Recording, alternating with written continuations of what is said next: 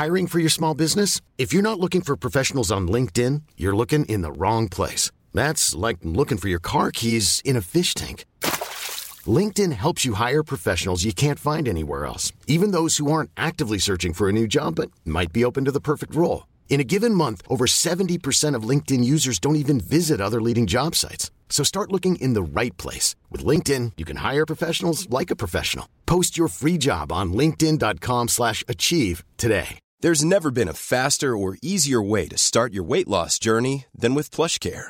PlushCare accepts most insurance plans and gives you online access to board-certified physicians who can prescribe FDA-approved weight loss medications like Wegovy and Zepbound for those who qualify. Take charge of your health and speak with a board-certified physician about a weight loss plan that's right for you. Get started today at plushcare.com slash weight loss. That's plushcare.com slash weight loss. plushcare.com slash weight loss.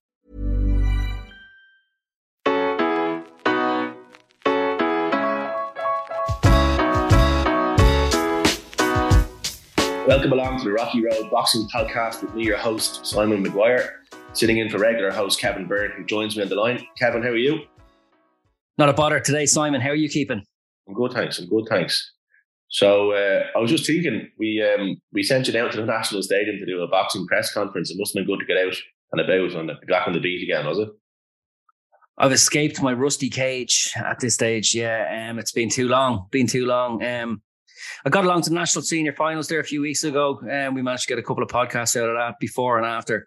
Um, that was a brilliant experience because I hadn't been for a couple of years. Uh, it would have been behind closed doors and stuff. So, yeah, it's great to get to any boxing event I can. Um, I don't get to enough these days, and uh, they like the elite seniors were were unbelievable, and it was great to get back to the national stadium again. Uh, last week for this press conference, there was a good crew of people there, and uh, yeah, just nice to see people again. Get get a bit of chat on. I was just thinking, was the last one we were at was uh, was it Joe Ward's pro debut press conference, or am I going back way too far? Who myself and yourself? Um, or yourself even on your own? Like as a boxing press conference, I know I've been at a couple since then. All right, yeah. Uh, off the top of my head, which ones I couldn't tell you. Um, the, problem is, the problem is, the problem is you can't remember them. They're, few and far between. yeah, there's not a, yeah. there's not enough shows in the south to um to get to the press conferences, and I don't bother traveling to the ones in the north anymore. I used to. I used to travel up and back on the same day, and there was a crew of us going up, and we'd meet in the morning and drive up to two hours to Belfast, go to the press conference, and then hit the road again. Probably stop off in Dundalk to do a bit of work, and it turned into an all day thing. And, and I'd be getting home and I'd be working maybe at three o'clock, so you'd end up being on the go from maybe seven in the morning until uh, you know midnight. It just got too much, so I don't bother with the press conferences in the north anymore. And there's not too many of them anymore either. You get them with the with the Conlan box and stuff.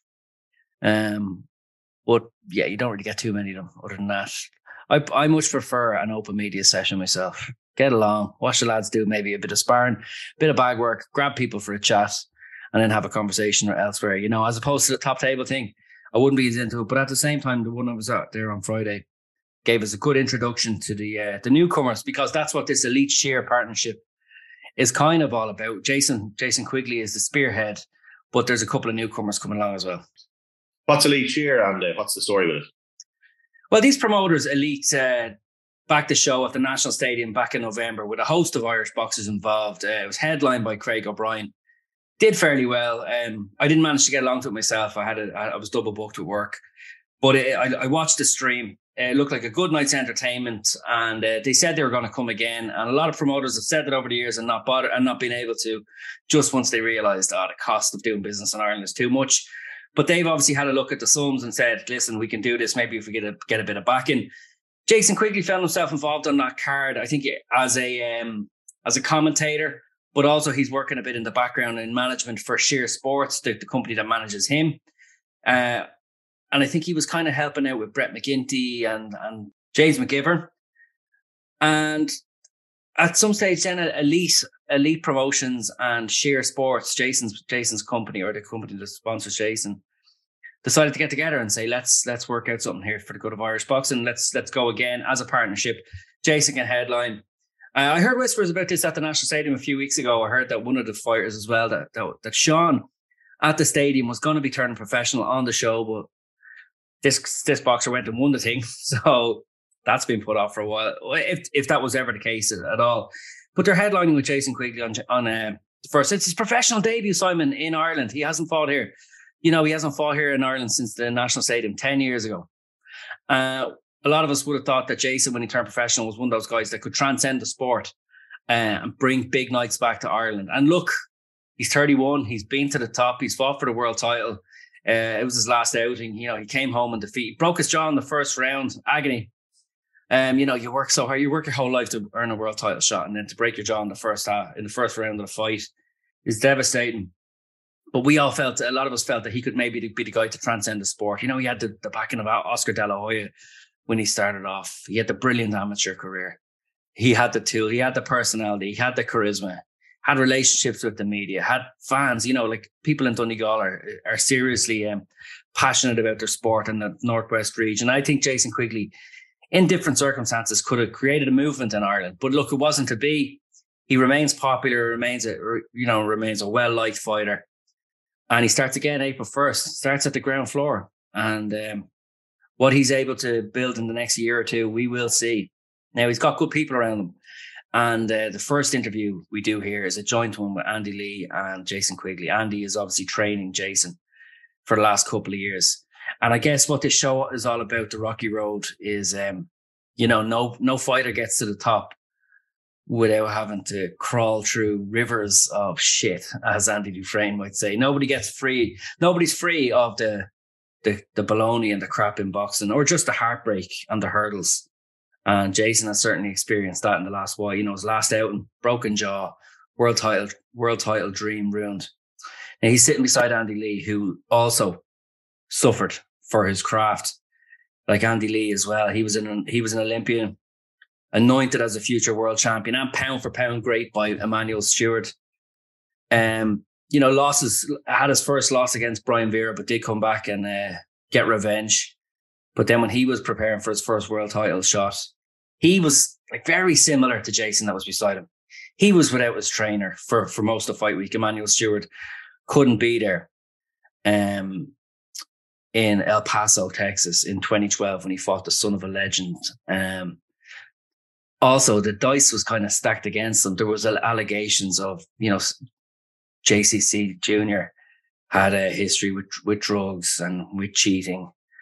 And there's always going to be a lingering suspicion that he cheated on the night against Andy Lee as well, because Andy said, you know, he'd sparred against everybody, sparred against from middleweight to light heavyweight to cruiserweight and done rounds with heavyweights. And what would that what the amateurs would consider super heavyweights. And he said that Chavez felt like fighting a cruiserweight that night. And he, you know, Lee started well, had some success, but ultimately his world title dream ended in tears when um when Chavez defeated him that night. Um but then after that, like it, things didn't get any better for Andy uh, in the sh- in the short term. He lost Emanuel Steward, who died that summer, and uh, you know the whole the whole boxing world was in mourning that year. Uh, Steward obviously much loved everywhere, you know, and still is, still is. You st- you still see people on social media putting up the odd post every every few days, you know, a picture of Emanuel Steward with a quote or a tribute from a different from a boxer he trained or a person whose life he touched. And it this the stuff just flies and constantly distributes in from high profile people. And so if it hit the boxing world really hard it hit andy even harder because obviously he was living with with emanuel mentored by emanuel and like a like a second father figure so um he had to rebuild from the ground up after losing his first world title fight. He had he not only had to deal with the disappointment of that fight, but then he had to deal with the uh, the grief. And it didn't look like he'd uh, you know, probably you could have said it didn't look like he'd get to the top of the mountain again. He didn't. It didn't look like, yeah, maybe he get another world title shot, but it's going to be hard won at the time. Um, so Quigley at the time was a young up and coming boxer, hadn't yet won a, an elite championship in Ireland, but had been European champion at a couple of different levels, and would have been watching. You know, would have known Andy, would have been watching him. Anyway, it's a long, a long preamble into the interview, but I thought it was interesting because two years after that fight, two and a half years after the fight, Andy Lee did win a world title against all the odds. So now he's sitting here beside Jason Quigley, who's got a time frame. He hasn't really set a time on it, but you know, next year, two, he expects he's going to fight for a world title. He he says he's going to win one. He's not just going to fight for one. And it all starts here in Dublin on uh, April the first. So take a listen. Uh, lads, I'm here at the press conference in Dublin talking to Andy Lee and Jason Quigley. Uh, two fi- two fa- uh, fighters of similar age as well, which is even illustrated by the fact that uh, last week's guest, Eamon O'Kane, you both fought him. which goes to show. Any memories of fighting O'Kane? I fought him twice in senior finals, and uh, I never liked fighting that style. It's more pressure, powerful. We had some good scraps. Uh, pushed me all the way. Yeah, the first fight, first fight I had a real tough time. The second time I had it, had it a bit easier. And then grown a bit and developed a bit more. Uh, yeah, tough, tough, tough cookie. Good fighter. Very good fighter. Yeah, 2010 you fought. Yeah, that was. Um, I think that was my first uh, first year in the national seniors, and um, he had a good fight. Eamon, Eamon was always, you know, he was always in your face. Um, he was a he was a tough fighter.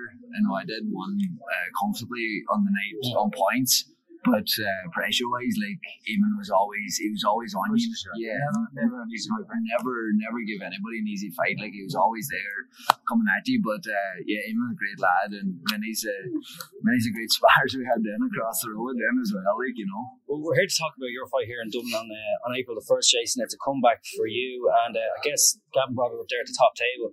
It's part of a rebuild following the world title fight. Uh, Gavin asked a question I was going to ask almost, but Andy, you've been through it. You you put your blood, sweat, and tears into your career. You took the highs, took the lows, and then your first world title came your way, 2012, and didn't go as planned. How do you bounce back? I know you had personal issues with losing your trainer and stuff, but how do, how do, how do you rebuild? You've got to really want it. You know, you got to really.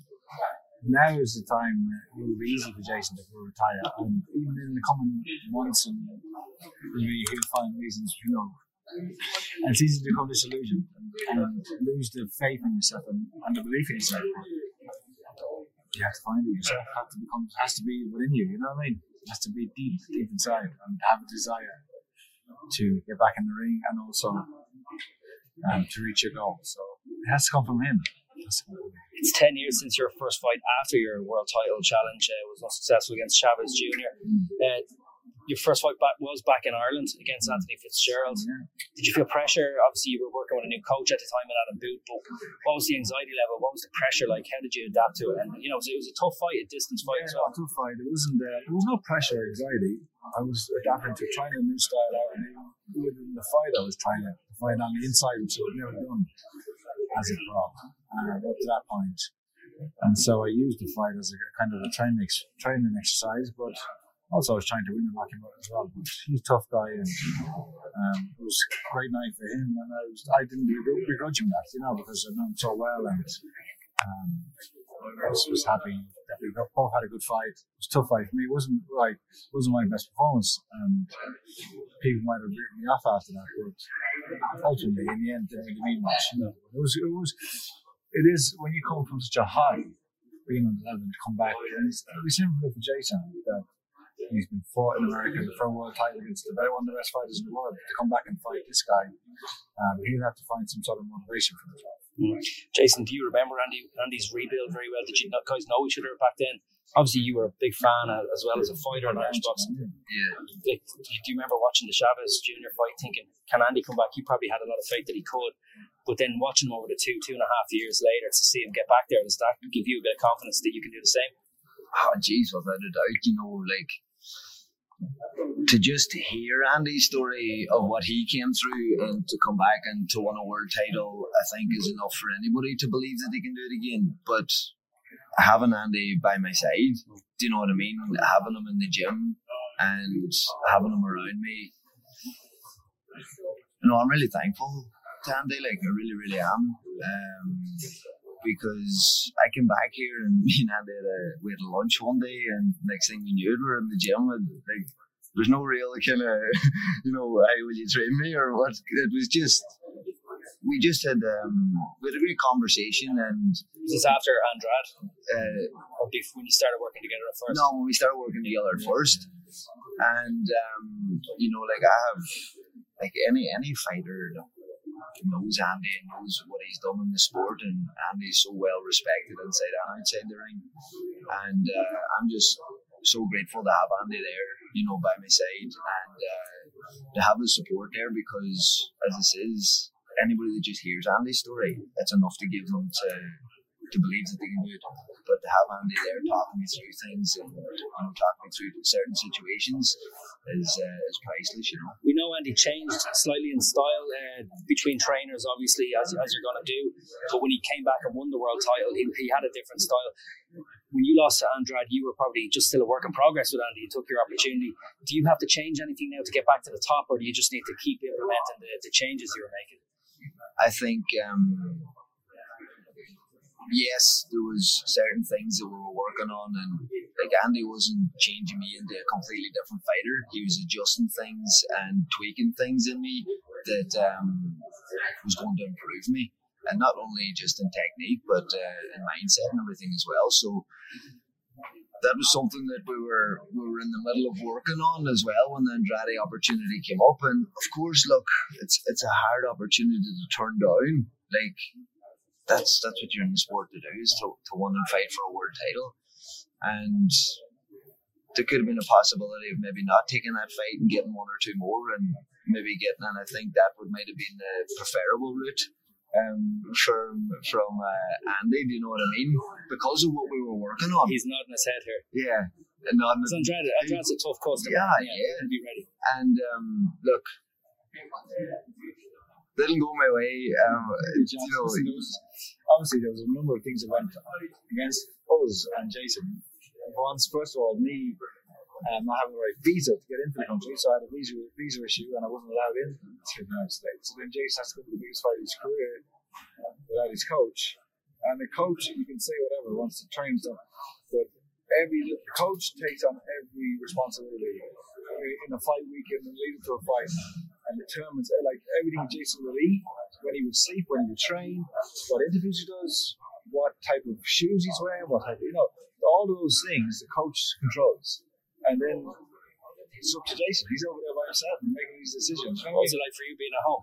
Oh, it's crazy. It was like, you know, completely attached but detached and like having no, like just, just, just letting out of control. You know, this, it was, it was, it was madness. And then also, first punch he got hit with, he broke his jaw. So there's a number of like you're dealing with a multitude of things when you're in the ring, in the fight, you're trying to box. And, and we had it, like, our plan was to, um, Andrade starts fast all the time. And you try and, and then he'll really um, drop off.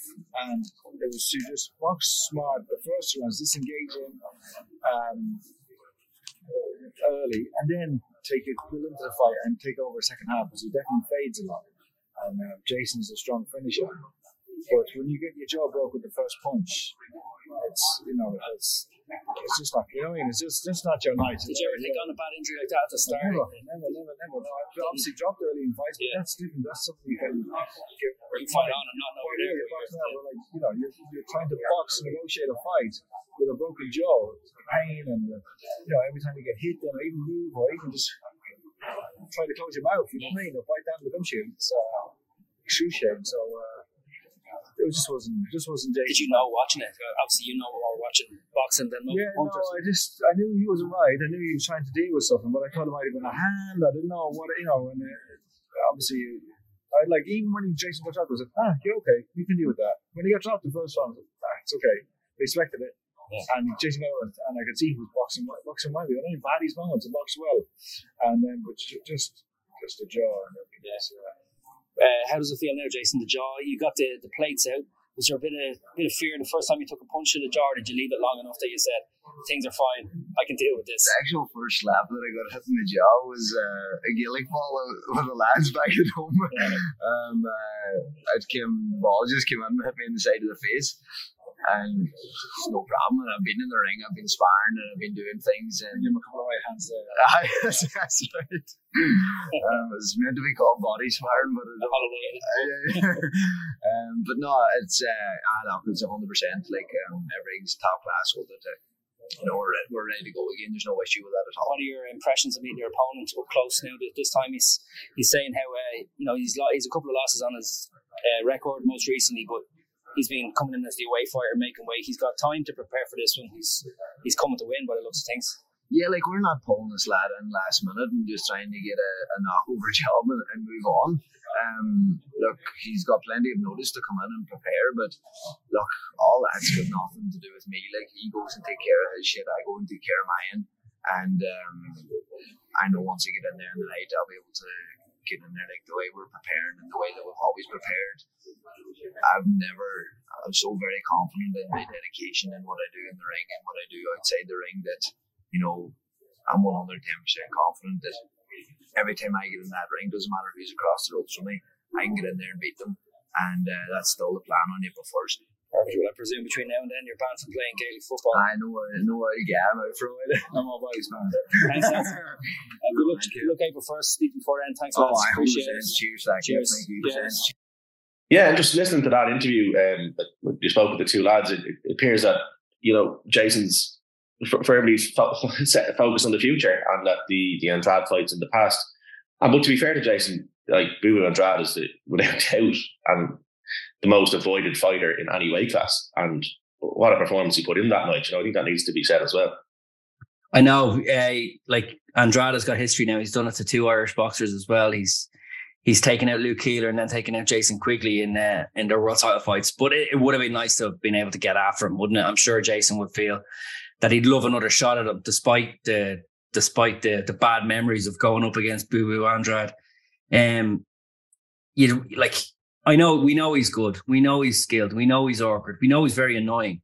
But you want to be able to really rip into him and, and do yourself justice. You know, you've trained your entire life for it. And, and Jason didn't get a chance to do that.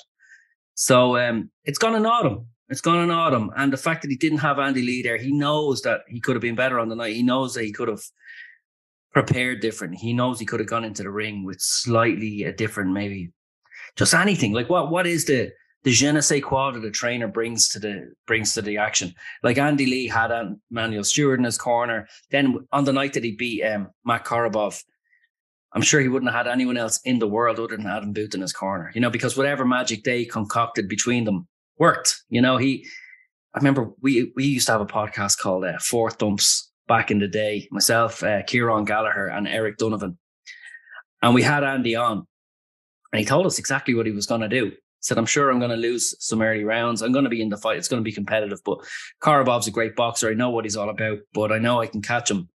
and uh, you know I'll draw him in, I'll draw him in, and I'll knock him out, and I will knock him out. Like, and he said it, and so I was watching it, and and he's you know he's losing his he's losing his early rounds, but I I knew the plan, so I wasn't thinking he's losing them big. But I remember like even looking on social media, oh this is this is over. Lee's five down on Lee's five down on the cards, and not only that, Andy Lee looked up looked uh, while he was in the ring, he he could hear Harold Lederman from um, HBO giving a summary down the mic as well. And he, he does a great impression. I don't think I do him, but he's like, I got this fight five to nothing. Matt Korobov, five rounds. Andy Lee, nothing. And I think that is not a good impression, but Andy Lee's is spot on. And I don't think he, yeah. So he knew he was, um, he knew he was going to get his opportunity in that fight. And that was, that was probably come from, um, what he, yeah, what he learned in the Kronk. He could knock anybody out, but at the same time, the game plan he'd come up with, with Booth. And had Booth been taken out of his corner in fight week, you know, his life might have been completely different. So, you know, Quigley didn't have the benefit of having his trainer there for his biggest fight. And uh, we don't know what that means, but they, but they do. Yeah, And I'm no, sure- it's definitely it's definitely a, a- not a fallback or an excuse, but it's it's like when um, like Ireland beat France the other day, we can still get better because we still have Furlong and some of the lads to come back. You know. Yeah. Yeah. And, and look, um, a lot of boxers listen to the show and we know, you know, they'll tell you more than me how important their, their trainers are. And sometimes, you know, you can get the game plan back at the clubhouse and then it's all on the boxer's shoulders and they can go off and do the job, whether the coach is in their corner or not. And I don't think Quigley's the most coach reliant boxer either. He's quite, you know, thinks for himself, quite an intelligent guy. He's to clearly to have a big future in the sport after he hangs up his gloves, either in the management side of it or the, the media side of it. So I think, you know, he's, he's sharp. He doesn't necessarily need his coach there to hold his hand, but at the same time, this is professional boxing at the highest level, and uh, you know everything counts, doesn't it? Every every percentage counts. Oh, absolutely. And again, just Andrade is an incredible fighter. That's not, you know, sweep that one under the carpet. Yeah, but look, uh, middleweight is opening up as well. You know, uh, Triple G has vacated his IBF titles, and uh, there's going to be opportunities there. There's some quite ordinary fighters around there middleweight. It's not exactly, it's not the the main division. It's not the it's not Broadway at the minute, and I think there's going to be an opportunity.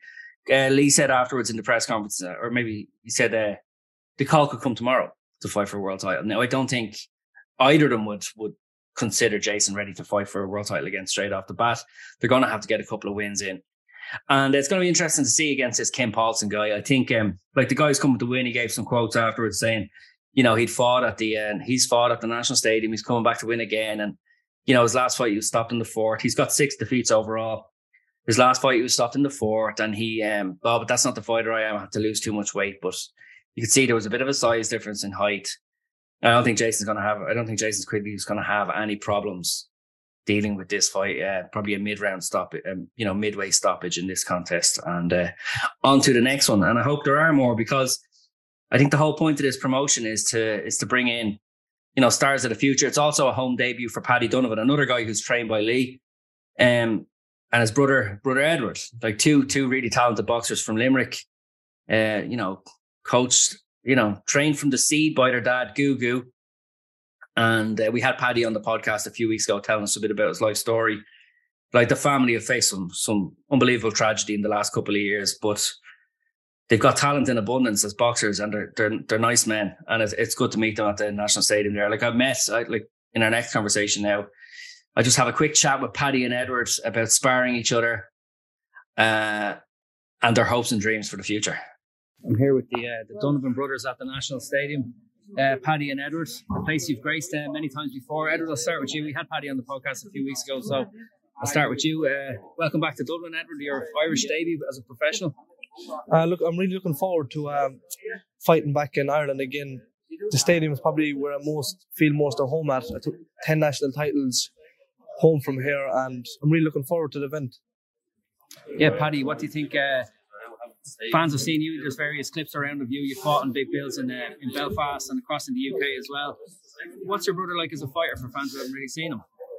Right now, people, Edward can be in the shadows of me because I've started my career, my pro career, a good few years before Edward established my name, and I seem to be the one that people looks at. I'm with Andy Lee, I'm with Top Rank, and Edward can be by shadowed. But anyone that I share the ring with Edward, anyone seen Edward fight, knows exactly how good he is. And right now, Edward was searching for the platform. This is a mat- massive platform for him. He seems to be established with a great coach, in John O'Brien, managed by him, himself and Tony Bellew. So he's in a great place. The world is his eye store. He's 5 0 as a pro. This is where um, his career is going to kick off come April 1st. He's big goals, big ambitions. We've trained together all our life. I know exactly how good Edward is.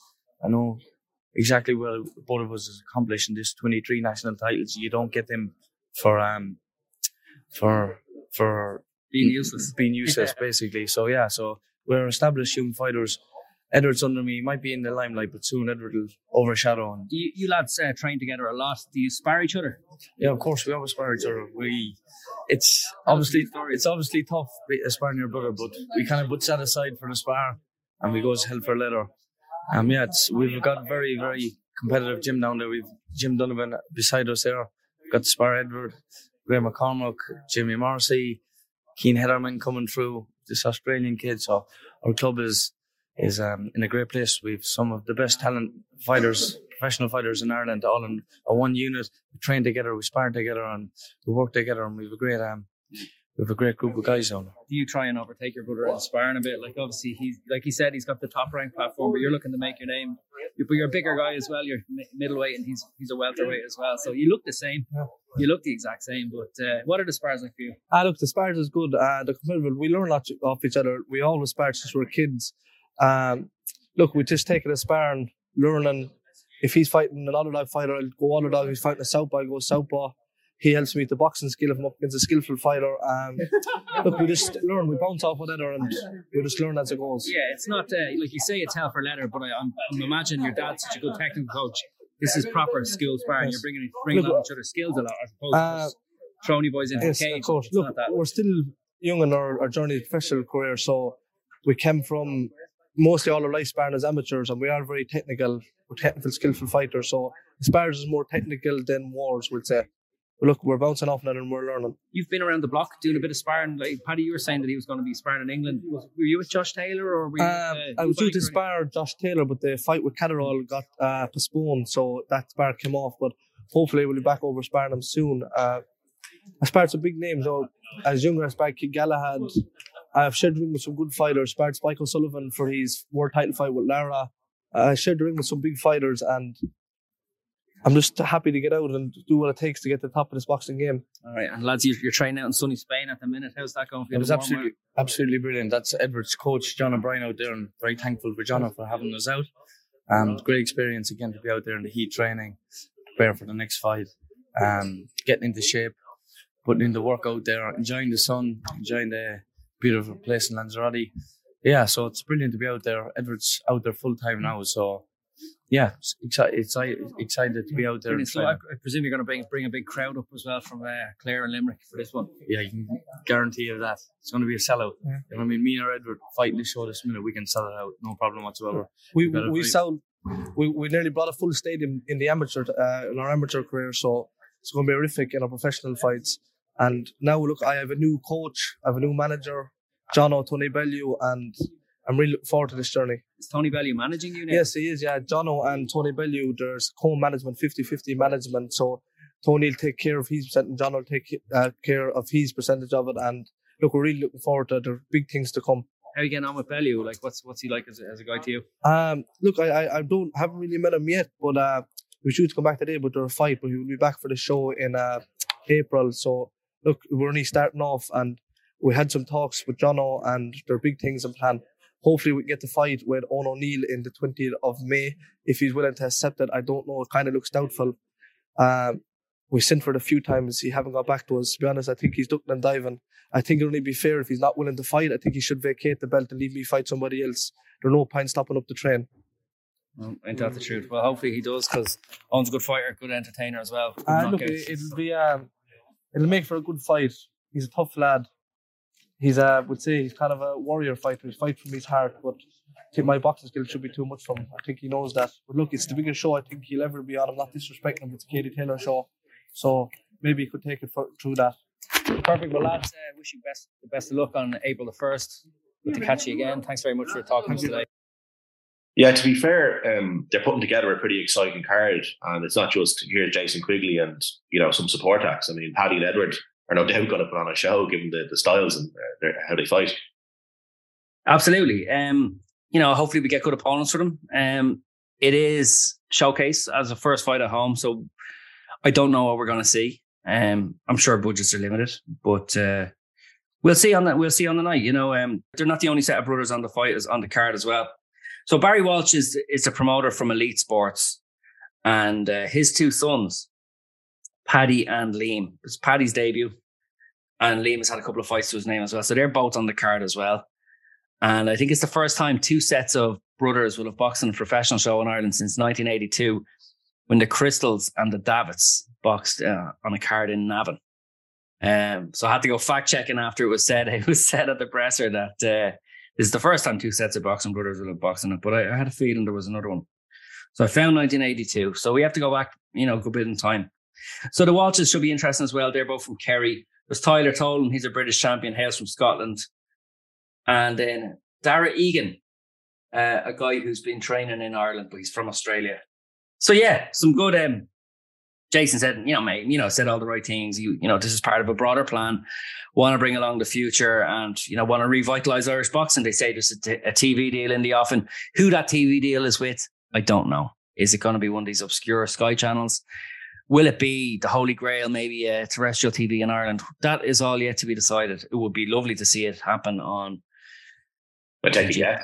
It'll be TG4. It would be lovely to see it happen on TG4. I don't know. I don't know at all if it is going to. Um, To be fair to them, to, to be fair to them, and to, and to and to and to speak good about them before and announce, they always do. They always are willing to take a risk every now and again. So I hope it is. Hope it is TG4. They have a good. ah, look, T- TG4 is the home of Irish boxing uh, on TV, and um, I wouldn't have a bad word said against them. They've stepped up and shown elites and professional shows when um, RTÉ have had no interest, and Virgin Media, who show a lot of sports, they've had no interest either. So TG4 have uh, have more than carried the load in the last few years.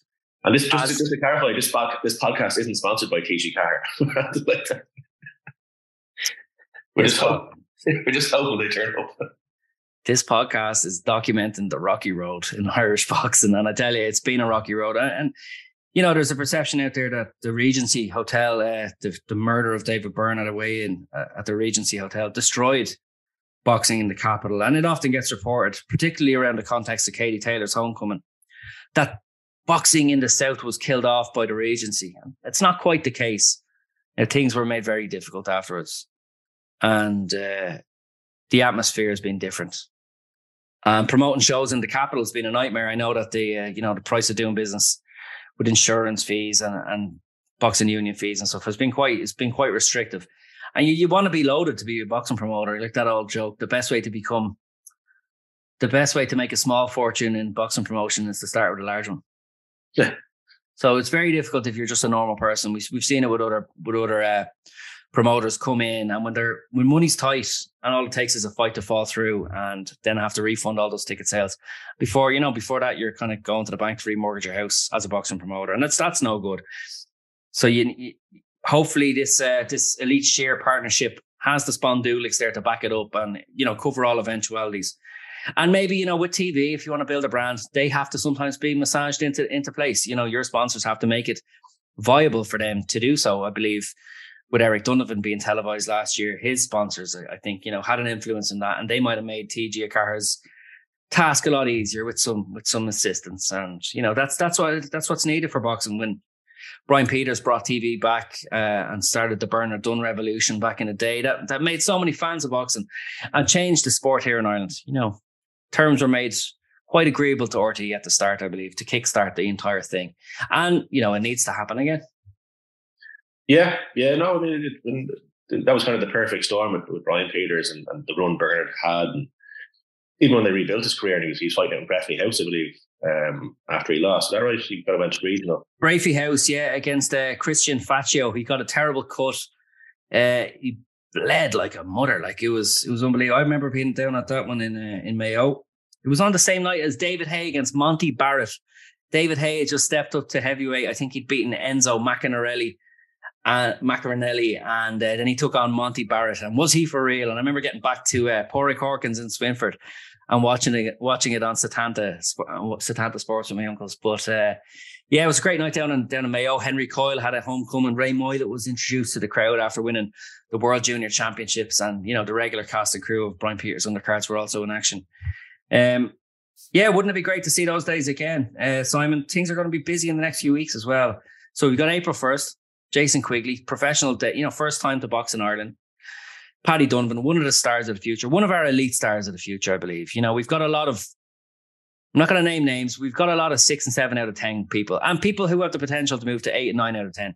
But Paddy's starting now from a base of maybe eight out of 10 potential. And hopefully he can hit the heights, hit nines and tens and be the elite superstar he has the talent to become and the mindset and ability and the mindset and mentality to become. So let's hope we can get there. There's a lot of uh, there's a lot of great talent in Ireland.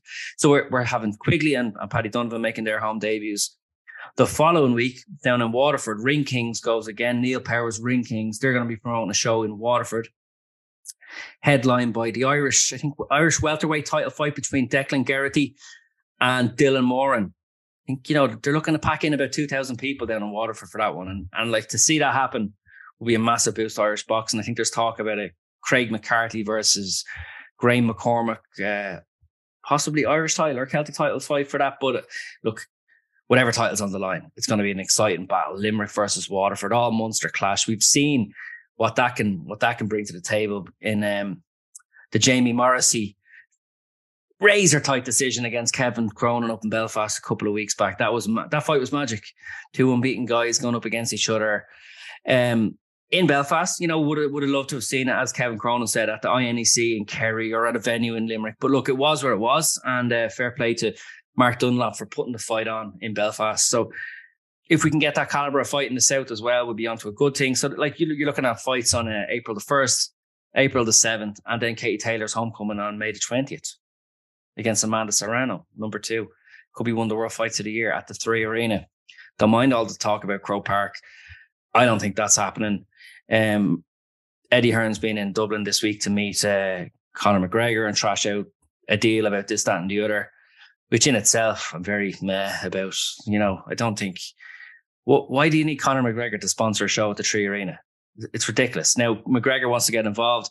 Maybe wants to trash out a two fight. Was to sponsor the, Croke Park event. A two fight deal, yeah. Okay, but so you take away the um. So obviously, the May twentieth thing on the same day as the Heineken Cup final. It's bullshit. Croke Park was never happening that day. No, I'd say the police were like, there's no way we, we There's no, there's no hotels, there's no cops, and there's no chance of selling out the place. So it's three strikes and you're out. Really, like they're not going to sell. They're not going to sell out Croke Park. Well, fifty thousand people are at the Aviva Stadium. Oh, I also wonder why was it that particular date? Why not like the week later? From what I from what I can gather, it's the date that DAZN wanted the fight to be on. All right, well then. So if you're you're they're listening to um you know our our internet subscription provider that you know 16 people and a duck watch they're they're they're providing the uh, the date and that's what you got to go with and and look these are smart people they know what they, they know what they were doing they they took a chance they but they might overshot the runway on this one a little bit like you're not, you're not going to sell it out on the day of uh on the day of the Heineken Cup final you need those fans who are going to the Heineken Cup final the rugby dads you know you need them to be bringing Molly, Dolly, and Polly as well. You need them to be bringing the whole family, five of them going to going to the boxing. Oh no, it was never going to happen. I don't think there's ever been an event in the Aviva, an event in Croke Park on the same day. Maybe as far as a sporting event, maybe there might have been a concert or something, but I just don't. I don't see how it would have worked. No. It takes me back a bit as well when they when they tried to have an Andy Lee homecoming in uh, Thomond Park in 2015, and they ha- they were going to hold it on the same day as Ireland's Rugby World Cup opener in Cardiff against Canada. Yeah, now, that wasn't the best idea ever. To be fair, if you're holding a sporting event in Limerick uh, at a rugby stadium in Limerick, and you're marketing this towards, you know, bring everybody, all the sporting fans, all the people who love sport in the wider Munster and Irish area. But Limerick, you know, a, a rugby town, and you're trying to get them to come to your event. But 25,000 are probably over in Cardiff. Do you know what I mean? Even if they've tickets or not. Yeah. No, that wasn't the so best planned thing I've ever heard of. We can't have it both ways. Ireland is tiny we need to have, you know, we need to have a clear run at it. So it, it does look like, you know, hopefully September will take place and Taylor gets her homecoming in, in May and then fights again in September. I just still don't, I still can't escape the sneaking feeling that Serrano's going to tweak her elbow or something like that. And, uh, you know, come back to me if I'm wrong, but I think, I think Serrano's going to tweak the elbow, say, listen, I need a bit more time, but I'm in for September. Katie Taylor fights I'm not going to say an easier an opponent because at the at the level she's at now, every fight is difficult, but a different opponent. Because Katie Taylor could fight you or me and sell at the Three Arena. I, I kind of thought she could do the same at Croke Park, but not on the same day that there's a rugby final. And to be fair, now I bring something to the table as well, you know. So well, in our next clip, you're going to hear that you're going to you're going to need to shave that beard if you want to get yourself in the ring in the next one. Because if I if I have to, Simon, you're definitely going to have to. Our next clip uh, and our final I talked with uh, Jonathan O'Brien, uh, Lanzarote based Irish boxing coach who used to be a pro in, you know, we're talking about Dublin boxing here in Irish boxing. He was a pro in Ireland between 1998 and 2008, fought in some of those Brian Peters cards. Um, at the, t- at the time, kind of Bernard Dunne was getting kicked off. Went went to England and based himself uh, under the Ingles, Brendan Ingle, you know, worked alongside Brendan Ingle and stuff like that. And now he's training guys out in Lanzarote the Donovans have been out with him for the last couple of weeks, getting themselves sharp. And uh, as Edward Donovan explained in our last clip, uh, he started a new kind of little management venture with uh, Tony Bellew, the bomber. Uh, so I thought that kind of tweaked my interest, and I said uh, I'll ask him about that first. Okay, I'm here with Jonathan O'Brien. He's training Edward Donovan out in Lanzarote, and the rest of the Donovans are out with him, getting getting fit and fresh for the fight on April the first. Jonathan, how's it going? Are you well? Good, mate. How are you? Very good, yeah. Uh, he was Edward was saying that you you are managing him now alongside Tony Bellew. That's an interesting new move, interesting angle. Yeah, well, me and Tony go back. I was, as you know, I used to be with the Ingles, and David Coldwell was one of my teammates there. Ryan Rhodes, Johnny Nelson. We all lived together and trained together for about five or six years. I was out there, so we kept contact through the years. And I used to go out to David a lot when I was bringing lads out for sparring, and, and he was training Tony at the time, as you know. And then Tony won the WBC title out there, and we've become good friends over the years. And Tony just likes the way I walk. He likes the passion that I have about boxing. He likes, you know, have a good eye for the game, and that's what you need, you know. And we sat down, we took on this kid called Pierre de Bombi, and he's 21 and now. This kid is special, super midweight. He's four or five, five fights away from a world top title Yeah. You know, and we're just in contact with, we're just waiting to get a contract with him for at the minute now signed as a promotional deal. We've a couple of options, we're just waiting. Uh, Matchroom as well as one of them. And then Tony got on to Matchroom to get um, Edward to fight O'Neill for this Celtic title if he would fight him on the Katie Taylor undercard. So we're looking to get Edward on the show. And um, he just says, What do you think? And I says, Well, there's one thing I think. I can't teach anybody how to have a heart and balls, and that young fella has plenty of it. I've seen him sparring over the years. He's been back and forward to the gym. And the father sent Paddy out a few times to me, and Paddy really likes my training. So Edward come out, and then we gelled. That was it. I took him on, and then I said to Tony, "Are you interested?" He said, "Let's go. We manage them together. Like we're managing Pierre together, and I train Pierre. So we do team managing the both of us together." Yeah. Obviously, there's a lot of trust needed to have a joint management, and Hundred percent. that's uh, And, and trust is what me and Tony are so similar in ways. You know Tony, and I don't know if you know me, but everyone that knows me in the boxing game knows what you see is what you get. There's no different guy. I speak the way I speak, and I say the truth. Some people like it, some people don't. Did you box many times here at the National I Stadium did, yourself? yeah, I did. I fought here for a very long time, um, I was around 19. Then I turned pro with Brendan Ingle then in uh, Sheffield.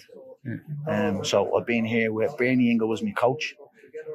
Fought for the All Irelands. I fought at Dublin's and here in Ringside. Everything I've been. This was my second home. Yeah.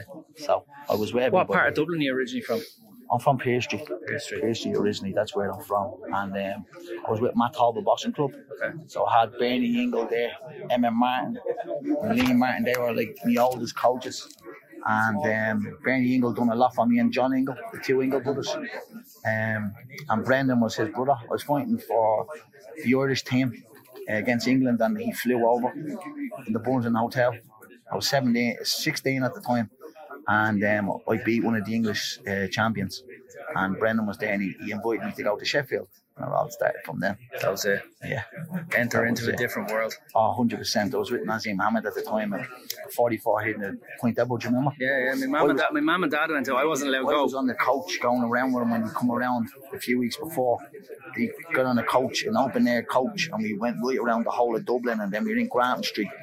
He set up a ring, and there was people trying to hit him, and I was there like. I was only about 17, I think, at the time, or 16, something like that. But yeah, being around them, means you just say, like, I want that. Yeah. You know, it's a different boxing. Amateur boxing and professional boxing are two different sports. I'm not an amateur coach. I'm a professional coach. And there's, you know, you have to adapt when you leave the amateur boxing to go professional. And it's two different sports. Just remember that. Yeah. Like the Donovans look on first glance to be, they're built for amateur boxing, aren't they? They're high energy, high pace, uh, incredible shot selection. And they're in the process now of, uh, of transitioning, cha- changing over to pros. I'm working on it now with them. As you can see on my um, Instagram, I'm on Champions Gym Lanzarote. Um, I'm working on the, getting them to sit in the shots more, just little drops. Listen, as I say, there's great coaches out there, but you need to have a good eye on what you see. And that's the difference. There's no difference with is how is he a better coach than him. It's just like you you don't change a fire.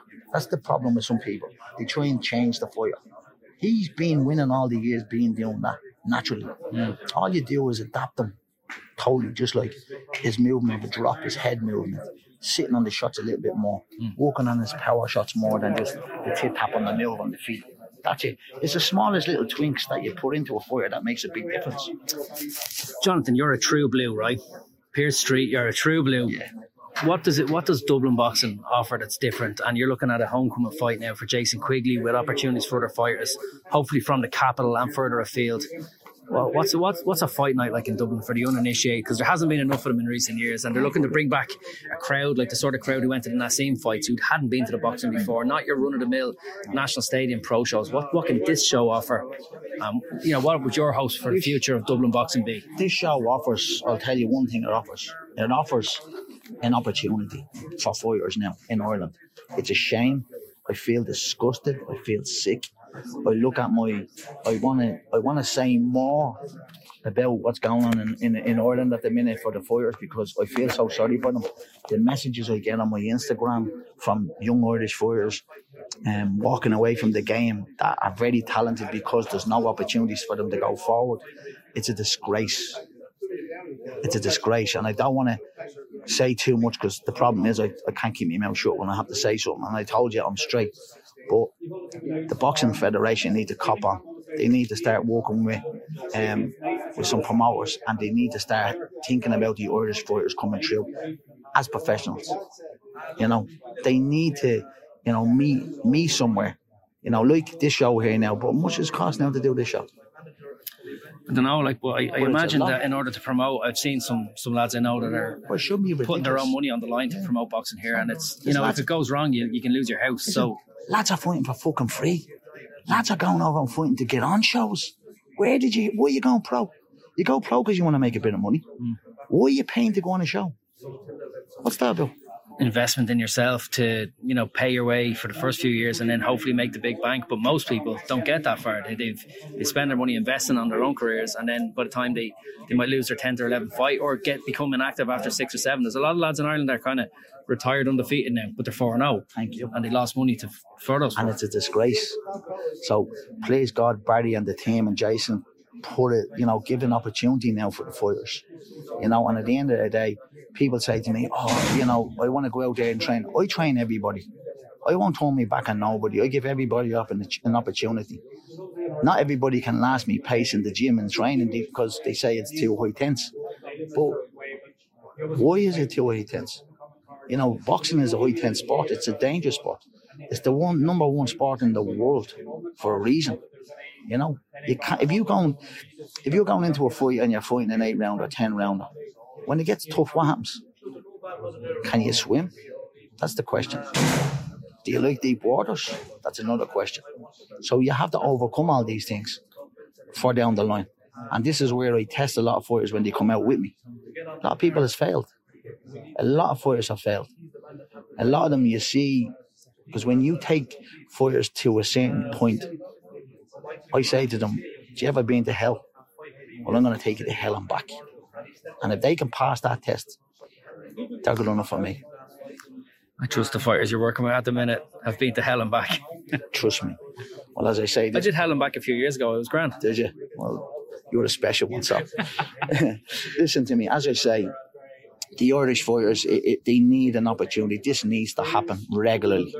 Regularly. You know, I'd love an investor to come in and, and I'd promote shows. Mm. You what I mean? Because it is a lot of money to put up for it doing events. And I understand promoters wanting fighters to, you know, sell tickets and, and pay for the cost because there's no money in it. Yeah.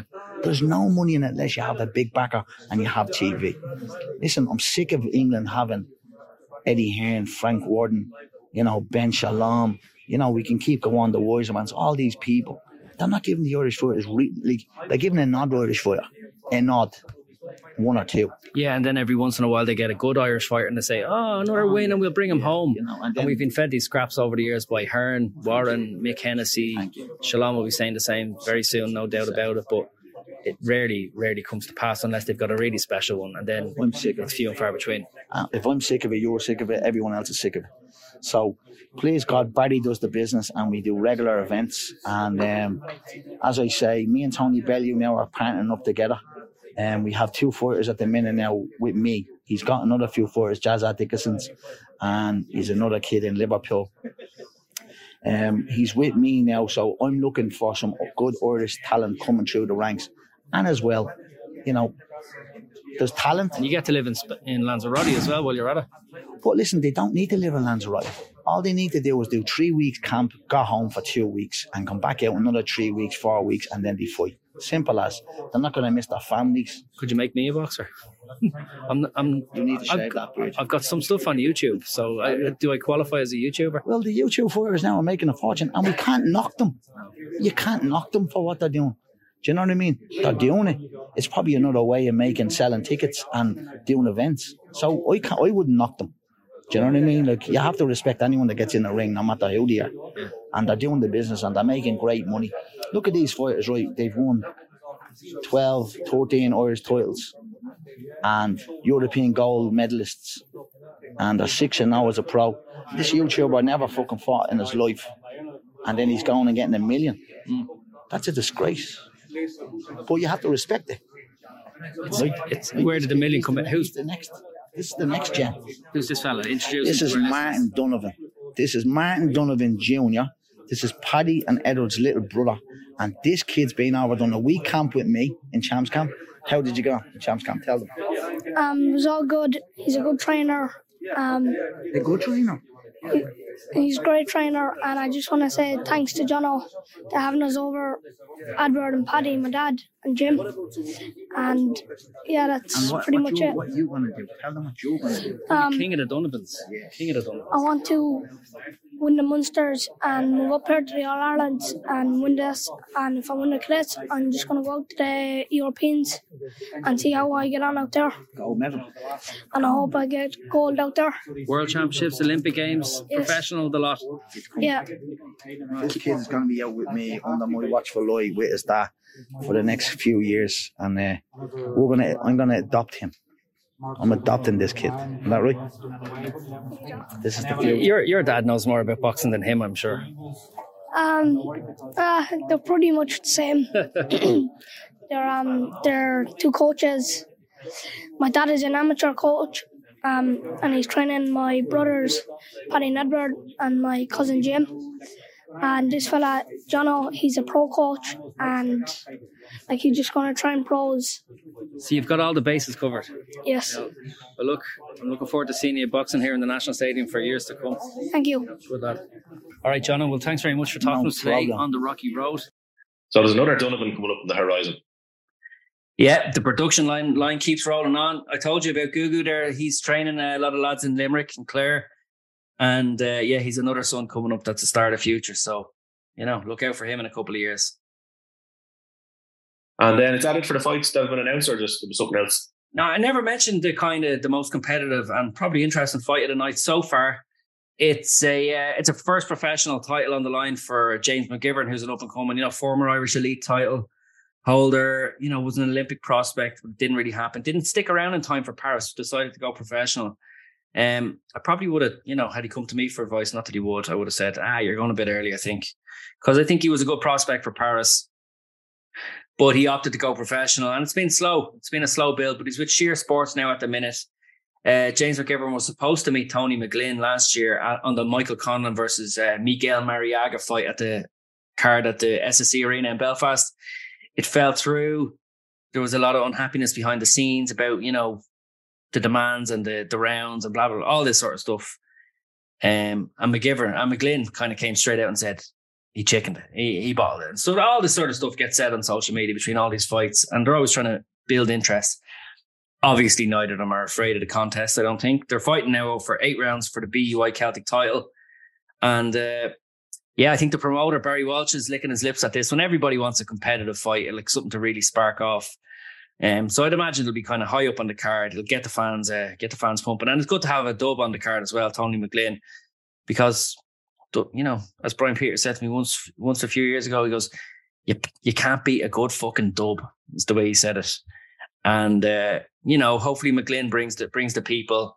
McGivern's surely going to bring a decent crowd down from Belfast for his first title fight, and uh, yeah, I'm looking forward to that one. You know, the, both of them are anyway. I like McGivern's quote. I liked uh, McGlynn's quote at the end of it. He, you know, McGivern did all the talking. Oh, I've fought here at the National Stadium hundreds of times, and I've won here hundreds of times, and this is like a second home for me, and I can't wait, and blah blah. blah.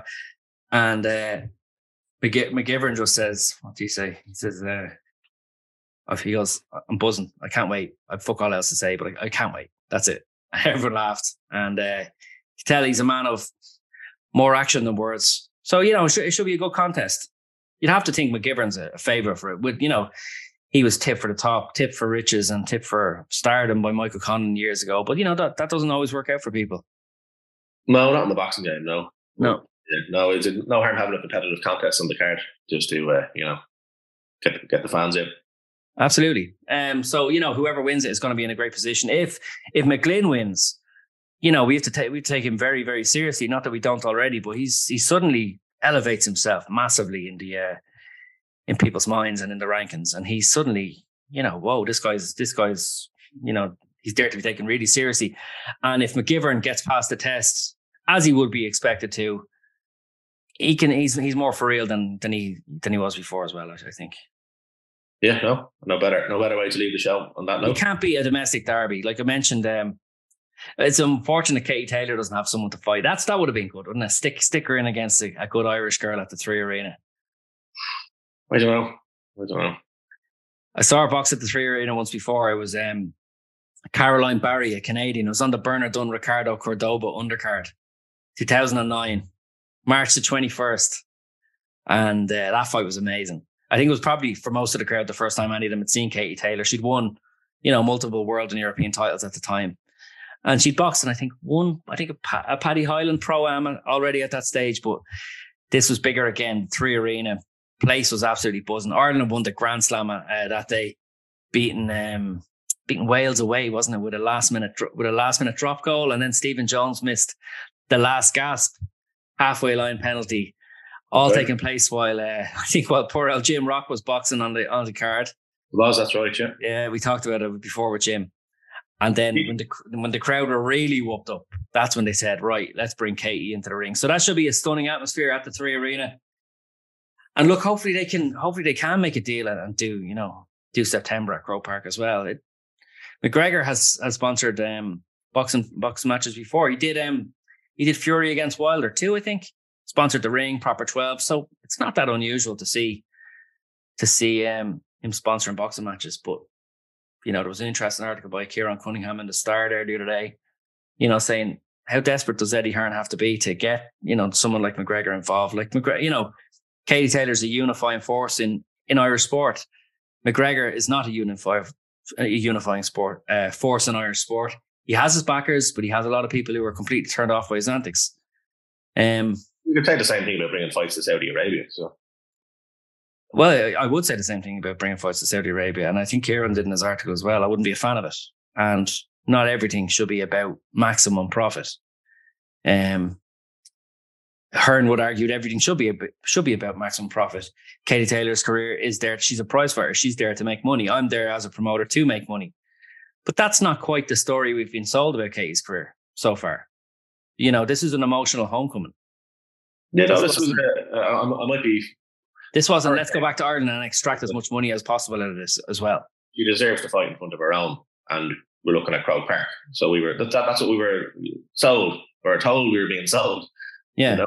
If eighty thousand people paying in can't uh, can't make enough money, well then, what are we at really? Just go fight in Las Vegas. Forget the emotional homecoming. Yeah, I mean, again, it comes down to the date. But if you move the date, I mean, like there's no, it'll sell out if it's just her fighting, let alone whatever else they put on the card. So it, it boggles the mind a little bit. Mm. Well, look, anyway, we, we, as boxing fans, we've got three shows to look forward to: April first, April eighth, and May twentieth in the next few weeks. So I think uh, boxing fans are going to be well served, and no doubt there's going to be action taking place in Belfast as well, because I believe Michael Conlan's on the brink of confirming a homecoming and a world title, another world title fight.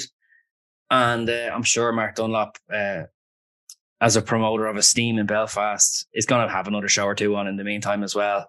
And uh, hopefully get TJ Carr back involved in those as well, because those shows always entertain. They're good value for money. And uh, he's got a rising, he's got a rising cast of stars up there as well. So we've given a good overview of it there, there today. We haven't got to everybody.